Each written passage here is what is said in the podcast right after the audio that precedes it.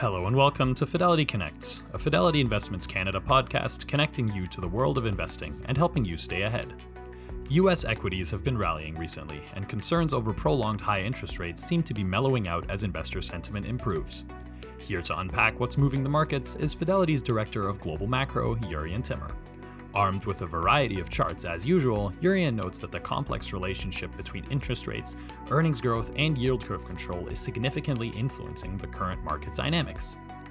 Jurrien takes a closer look at the behavior of the bond market, explaining the rise in the 10 year Treasury yield due to changes in the term premium, which had been negative during the era of low interest rates. He discusses the potential impact of rising interest rates on equity valuations and the market's anticipation of a soft landing for earnings growth.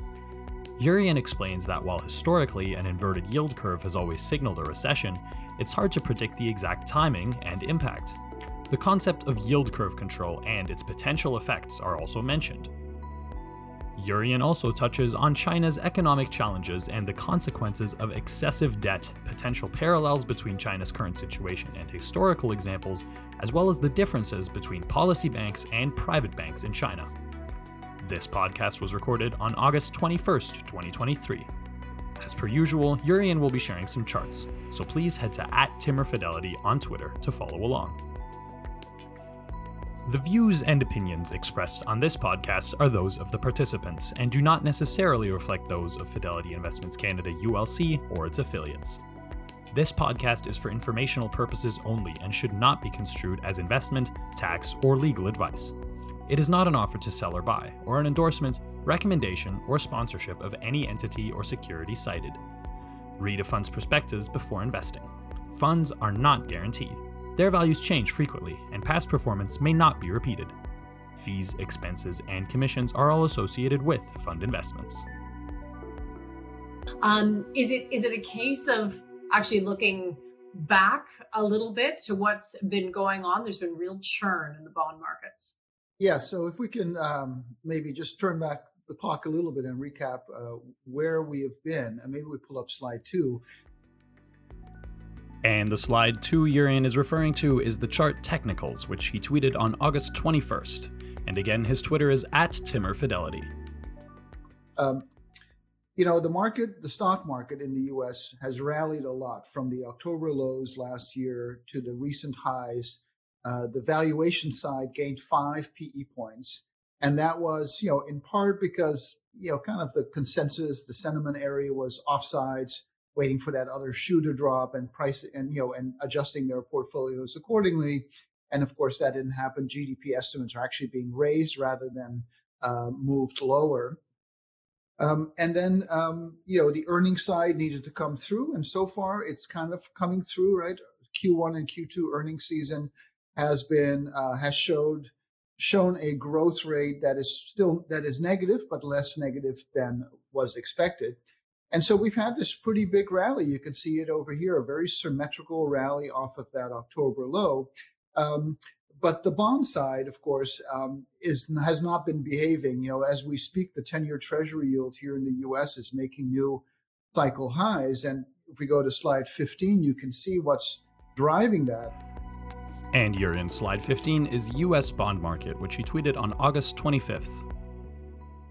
So we have this, you know, this is kind of obscure and technical, but you can decompose the bond yield into three components, right? You have the inflation side, you have what's called the risk neutral yield, and then you have the term premium. And the term premium is what investors demand as compensation for holding paper for a long time. So generally the front end of the curve doesn't really have a term premium, but the long end does. And it's perfectly understandable, of course. I mean, if you're if you're buying long corporate bonds, you want to be compensated for credit risk. If you're buying long government bonds, you want to be compensated for interest rate risk or inflation risk. And so what's been going on is that in, in during the last 15 years or so, we've been in this era of ultra, ultra low interest rates. Uh, Alan Greenspan used to call it the bond conundrum, where yields were just much lower than they should have been, uh, based, for instance, on this model that you see at the top. Um, and that was because the term premium turned negative, which really doesn't make any sense. But this has been an era, of course, of central bank buying, you know, QE, so the Fed, the ECB, the Bank of Japan. You had dollars floating around the world because of trade, and then you know those dollars would end up at the Chinese central bank's uh, balance sheet, and they would buy treasuries with it. you also had end investors, especially here in the U.S., with aging demographics, buying a lot of bonds to solve for their retirement needs. So all of these factors pushed the term premium well into negative territory. And you can see that in the orange bars there. I mean, as recently as 2020, when we were in the heavy financial repression mode, term premium was negative one and a half percent. I mean, it was really, a crazy time. Yeah, like, yeah. You, you sort of think about that's what that was for quite a long time. it's a very abnormal way to think about it. But so anyway, long story short, the last just the last few weeks, that term premium has gone from minus one percent to minus 0.3 percent. And so when we look at the rise in yields, it's not so much that the market expects the Fed to keep raising rates. I mean that that's a little bit of a of, a of a factor maybe. Uh, part of it is you know uh, what's going to come out of Jackson Hole and Powell speaking there, and will they rethink how they look at R star, right? The, the neutral rate. Maybe R star is higher than we all thought it was. But the, the bottom line is the term premium is rising, and that is causing interest rates, uh, bond yields to rise. And bond yields are a factor into the valuation of equities, right? Per the discounted cash flow model, you are discounting future cash flows. And if that rate at, with which you discount them goes up, the present value of those future cash flows goes down. So it's really as simple as that in a way. Yeah, it's fascinating. And so, I mean, people, colleagues of yours, you know, not so long ago, those on the bond side, I might add, um, were were sort of talking their book, advising, saying things like, if you don't like bonds now, well, then you don't like bonds. Uh, we're looking at getting into sort of duration, adding duration. I mean, that's sort of coming to fruition. Is that is that about right? Yes, and, and I think you know the bond market does have, I think, a lot of value here. And actually, as of this morning, the real yield on the 10 year, so if you just subtract the TIPS yield from the nominal yield, so this is the market's perception of where real yields are, is now at a new cycle high of 2%. So you're getting 2% real, assuming that the TIPS market can be believed, but the TIPS market generally is pretty right. But you know, when I speak to my colleagues in, in the bond area, uh, they've been pretty clear that they don't necessarily like the long end of the curve. They like kind of that one to ten year part because at some point the Fed, you know, will be done, and then there's going to be value there, and then you don't have to weigh in on where what the term premium should be because there really is the term premium is really something that you focus on for the very long maturity. So I, I think there is definitely value. And if we think about the yield curve and what that might mean for you know a recession down the line, it certainly hasn't happened yet, far from it. Uh, but the more that real yields go up, even if that 10 year goes to 5%, it's now at 4.35 or so. Um, you know, obviously that would still be a higher yield, but the higher it goes here, the more value there, there will be. Um, and, um, and it brings to light, you know, kind of the 60 40. And does that 40 still play a role. Uh, it might require some patience, but again, the belly of the curve, right? Five year notes, seven year notes. Um, that 40, if it kicks in, it would kick in because there would be a recession at some point that would knock the stock market down. And at that point, the Fed would be in play as easing. And even if that term premium is still resetting on the long end, that belly of the curve should should respond, and you'll get some you'll get some so some some results from that part.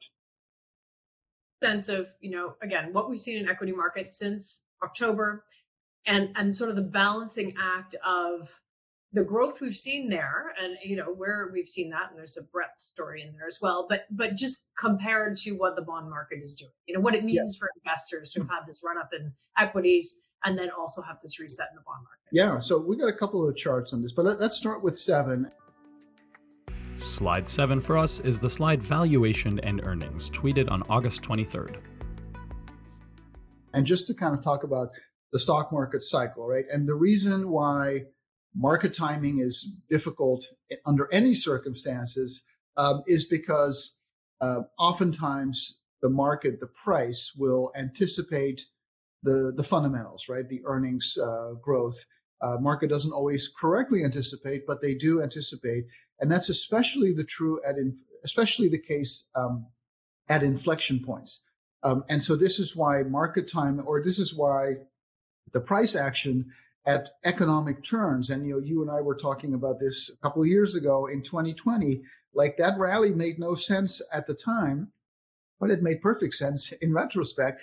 And and so this is why um, figuring out what the price action is and why it's happening is so hard. But so if you look at this chart, uh, I've decomposed the return into two major variables. There's a third one, which is the dividend, but that one doesn't change very much. So the biggest components are earnings growth, which are the orange bars, and changes in valuation. And I, I don't have the chart with me, but if you look at this chart, if you take those two variables, the orange and the purple, and you create a scatter plot of each other against each other over a hundred years, you'll see that the that the correlation is clearly negative. So usually it's rare for earnings to grow while the PE is also expanding, and that's simply because the, the price action is anticipating future changes in the fundamentals. So what we're seeing here is that the PE has gone from a minus 35% change to now plus 18%, and it's coming down now as the market is correcting a little bit.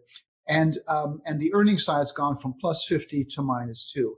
And the reason I point this out is that the market is betting on a soft landing, on an earnings recovery, and that earnings recovery now needs to happen in the coming quarters.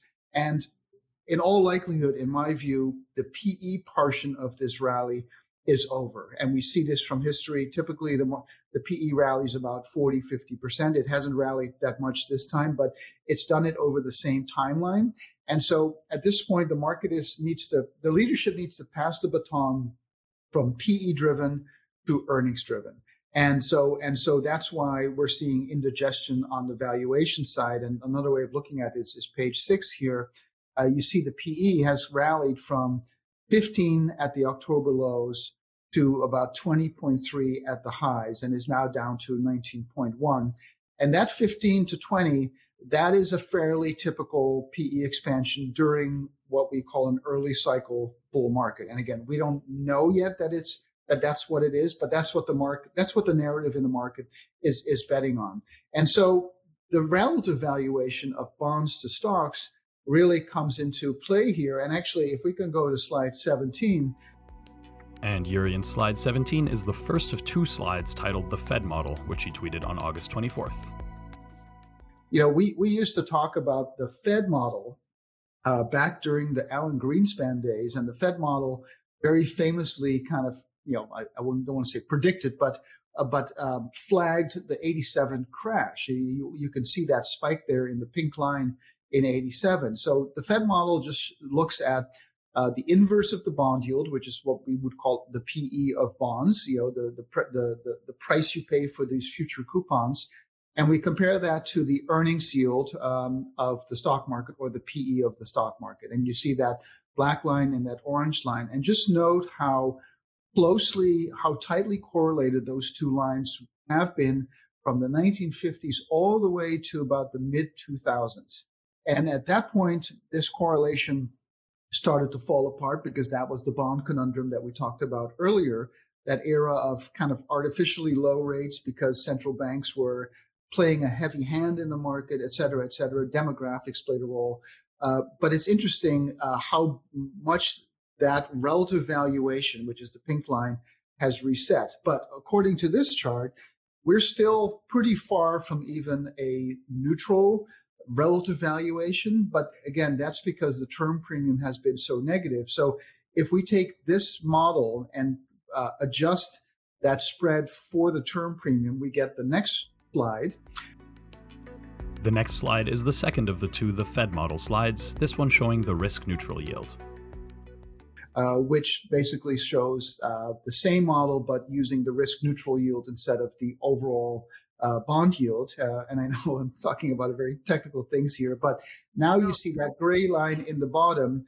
You see that kind of pendulum swinging back and forth, and, and it highlights again that 87 crash uh, but it also highlights just the extremes of valuation at the 2000 peak, right during the tech bubble. I mean, look at that thing, how what an outlier that was, and then the opposite of that in 08, uh, 2010, 2014 how much more expensive bonds were than equities or how cheap equities were relative to bonds. Let's put it that way. And so now that has come full circle. We're not at extremes yet that we saw at, at other valuation extremes, but it shows just the, the degree to which bonds and stocks are coming back into some historical equilibrium, the likes we haven't really seen in the past 15 years. So ultimately, this is all good because I think that is the way it should be. And, and this era of financial repression is clearly has clearly come to an end, at least for now. But you know, again, it's causing a little indigestion in the stock market at a time when the market already uh, in a very large rally in an, in anticipation of basically rates staying low and earnings recovering. Awesome. That's an amazing chart looking at that, those those gray lines. As you as you mentioned, there's a question about the recession on the horizon. Do you see it? I'll just add to that as well. Um, taking a look at things like yield curve control. This sort of gets back to the, the discussion of an inverted yield curve. Um, how does it work? Can a small nation like Canada use yield curve control? What you know, what are sort of the pros and cons? The, these are questions that are circling around. So if we can go yeah. to recession and then kind of the yield curve control yeah. discussion. No, these are great questions. So let's start with slide 10. That slide is peak inversion, which Jurrien tweeted on August 24th. And so, you know, we know the yield curve, of course, is uh, quite inverted, and it has been for a long time. So, uh, you know, uh, ignore that at your own peril, uh, because we know historically that the result of an inverted yield curve, especially one that has persisted for some time, has been a recession. So, and the track record is basically perfect.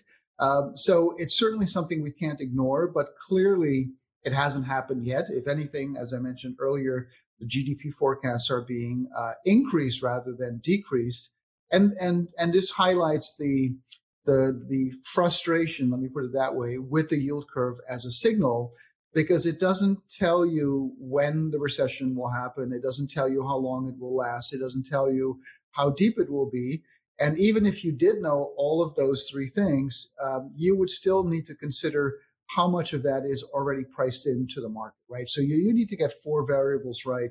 Um, and this is why there is no uh, quote unquote recession portfolio or yield curve portfolio because the, the variables are all over the place. But having said that, it clearly looks like we've had peak yield curve. In, in other words, um, the, the, the, yield curve is, is still inverted, but getting slightly less so. So there is some value in that signal. And here in this chart, I show you the three month to 10 year curve in the top uh, for some you know noteworthy cycles. So 2000, 2008, um, 1973, 1980, etc. And in the bottom, I showed the change in the S&P, and you can see right how variable it is. You do eventually sometimes get a big drawdown, but in other times you don't really get any drawdown. And for instance, in 1980, the market actually rallied quite a bit because there were just other things going on and the stock market was very cheap. The PE was, you know, seven or eight at the time. But it does show that eventually you can have a drawdown. And, um, and maybe that's a story for 2024. And the reason why this is important is because the market is clearly betting on a soft landing. And if we go to slide eight, I can just show you the earnings chart. Slide eight for us is earnings estimate progression, tweeted on August 23rd. Um, you know, the earnings have come in pretty strong, right? So second quarter earnings growth uh, or earnings season, uh, you know, 80% beat estimates by an average of seven percentage points. Those are really good numbers. And you can see that's the, the black line there. So this shows the expected growth rate leading into earnings season and then during earnings season. Uh, it wasn't quite as good as the red line, which was Q1, but again, you see that that pickup. And so what's show, what we're showing here is that earnings growth is negative uh, because we're in that phase of the cycle, but it's becoming less negative. And you can look on the left there, that pink line, the purple line, the blue line. Those are the incoming uh, quarters, you know, kind of like waves rolling onto a beach. And you can see that Q3 is still expected to be slightly negative, but then the pivot is expected to happen. So the reason I mention this is because we have this yield curve. We have the market that has already rallied, you know, close to 30% off the lows, presumably in anticipation of an earnings soft landing. Um, and we have the earnings playing that role, but we have that yield curve signal kind of hanging over us uh, for for perhaps for for perhaps next year. So so that's kind of I think part of the indigestion that the market is seeing here. The market has has sort of front run a lot of potential good news, and now that good news needs to happen at a time when the yield curve is maybe sending a different a different message. Um, so then benefiting yeah. a yield curve control yeah. from from that because if it's so long, yeah, you sort of wonder so the yield curve control question is, is of course very important, and I did a deep dive on on exactly that for when the Fed did that during the World War II era, um, and Japan, of course, is doing it right now. They are adjusting the, the the caps on at what point they defend the yield curve. So it's gone from I think 25 basis points to 50, and now it's 100, and that's certainly part of this reset in the bond market here in the US as well, because it highlights that central banks are no longer playing that heavy hand in terms of keeping yields down. And of course, the US uh, Fed is tightening policy. And so maybe five years from now, everyone will be doing yield curve control um, uh, because, you know, when you have large debt loads, as we do in the US and in Canada and everywhere else, uh, you really cannot afford higher rates. So to answer your question, um, the short answer is that if one country does it, um, you can do yield curve control. The central bank can do whatever they want, but the cost of that yield curve control will be the currency. And we've seen that in Japan, right? The yen goes down because nobody, because you're basically printing money, you're, you're kind of artificially repressing the financial system. So there, there is going to be, there's going to be an outlet from that. Even if you control most of the variables, you can't control all of them.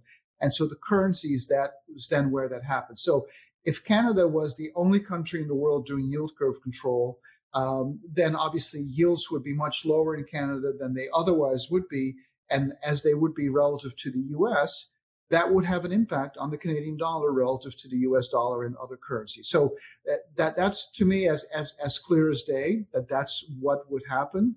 But in all likelihood, if there is a problem with debt levels and interest rates being too high, which would necessitate yield curve control, chances are that everyone will be doing it, right? The US would do it, Canada would do it, Japan, Europe, China. Um, and in that case, the currencies the currency pressure would all cancel each other out. And that was true for the QE days, right? It wasn't explicitly yield curve control, but it was implicitly yield curve control. You're buying a bunch of bonds and putting them on your balance sheet. And there was not really a currency manifestation there. And so that's how I would think about yield curve control. One of the discussions around what is going on in China is there's sort of an artificial of letting the economy slide. You'll see headlines about that. Then there's Europe saying if if China doesn't stimulate, Europe's going to catch a cold. Uh, I mean, what what do you make of some of the headlines coming out of China? Do we worry? Do yeah. we not worry? Well, you know, the, the China headlines that we're seeing, um, you know, what we call the trust bank. So the way China works, you, you obviously have the government, um, the central government. Then you have what's called the policy banks, which are banks. Uh, you know, they're publicly traded, but they are controlled by the government. The government tells them who to lend money to, how much, and when. And so the, the debt in the system is very high. I mean, no one has created as much debt as quickly uh, as China has uh, over the past couple of decades. And you know, there there's a price to be paid for that. At some point, you've just leveraged the system so much, and it causes capital misallocation. We've seen that with the property developers, and we you know we see the stories now about these developers not paying, not not making good on their loans, et cetera.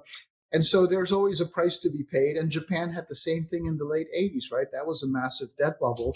And look how long Japan kind of languished after that. Of course, Japan is, was unique because they papered over all the losses. Like in the US, that doesn't really happen. Like you think about the financial crisis in 08, that was a massive debt bubble. And it resolved itself relatively quickly because everything gets marked to market in the US or in the Western world. In Japan, they just kind of papered it over. And my guess is that China will be somewhere in the middle of those two, right? So the policy banks, the loans that the government's wants government wants to make, they're not going to let those players, you know, go under. My just my just my own speculation.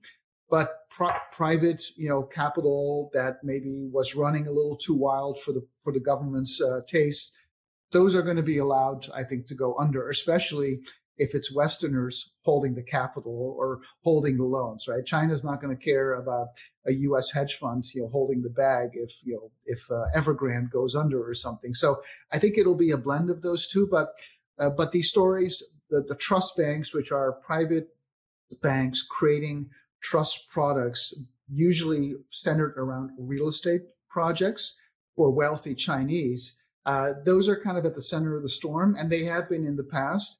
And so I think we're at a point where the government can't really stimulate the way it used to, right? Like it, you can only build so many things. So now it's really a consumer economy and and um, and building a, a, social safety net. And it's so it's a different emphasis on on on stimulating the economy. So there's less that the government can do at at a time when the debt levels are yet even higher and those trust banks are coming back to the surface. So I think it is a problem. Clearly, the big reopen trade that we were all focused on earlier this year has been a disappointment, um, and it shows you that that you know you can't grow. That, that, that, there's no there's no there's no free lunch, right? If you grow on excessive leverage, there's going to be a price to pay, and I think that's kind of what's happening. And then the question really is, how do you reset that? Do you do you paper it over? Uh, or do you have a mark to market event like we had in 08? And my guess is it's a combination of the two.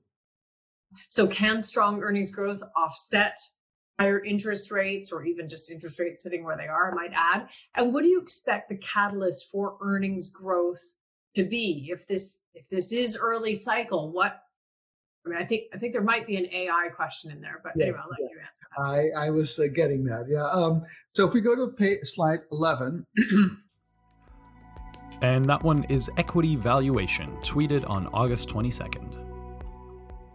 Uh, I think this sums up kind of the evolving narrative, right? There's always a a, a narrative in the market, um, and the and the people, the investors who catch on to that narrative early tend to win, and the ones that catch on really at the end are the ones that are buying high, basically. But here we see um, the PE for the S&P, that's the gray line, or, or the, the, the pink line, sorry.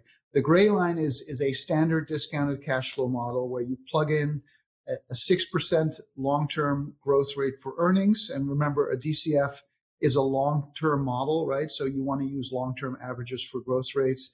Um, and and then you plug in uh, a yield and you plug in an equity risk premium, which I show in the bottom panel there. And at a 4% ERP, and 6% earnings growth and bond yields where they are currently, market should be at 19. It's trading at 20, pretty close. Um, but if you look at purely the interest rate side, so the Fed curve, the forward curve, uh, real yields on the 10 year, you see those pink and blue lines. Market should be trading at a much, much lower multiple. But of course, so that, that just highlights if you isolate just the interest rate part, uh, you can see how overvalued the stock market is. But of course, it's never just about interest rates, it's about earnings, and earnings are the most important, the more important driver. But it shows you kind of the jaws opening in that chart, and it highlights that evolving narrative that the market a year ago was completely held hostage by the rate side. Um, and then it decided to move on to, okay, we're seeing the light at the end of the tunnel for earnings. And so we're going to start moving higher. And so my guess is that these jaws are going to close a little bit, not all the way, uh, but a little bit. And so what will be the catalyst for these earnings, uh, for an earnings recovery? Uh, what we can see so far is that margins have stabilized. So revenues, so the top line, have not skipped a beat. That they, they continue to make new all-time highs in nominal terms. So part of that is clearly inflation, but that's okay because earnings and sales are seen in terms of price and volume, and inflation plays a role in that.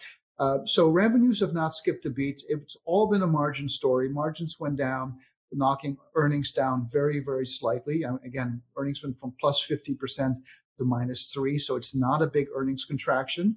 And I think the thinking is for the next couple of years is that it is in part an AI story.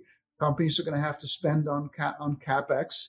Maybe it comes at the expense of buybacks, so maybe there's a valuation angle there as well, um, and and stabilizing margins. And so you know earnings don't have to grow 30%, right? They just have to grow a little bit.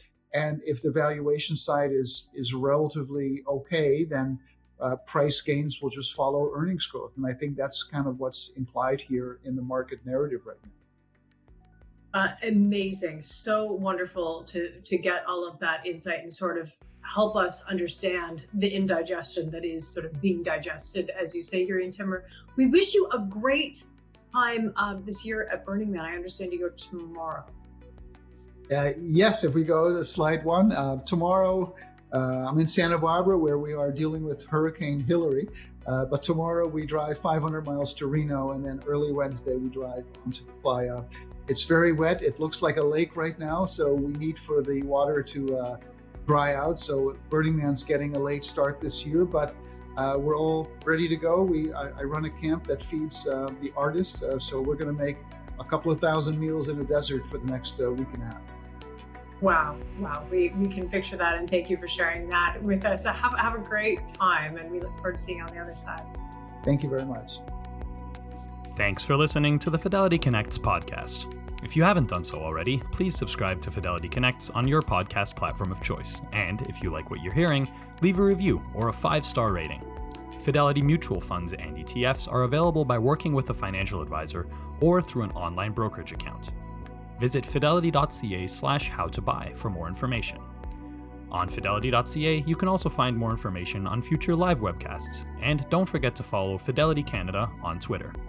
Thanks again, see you next time.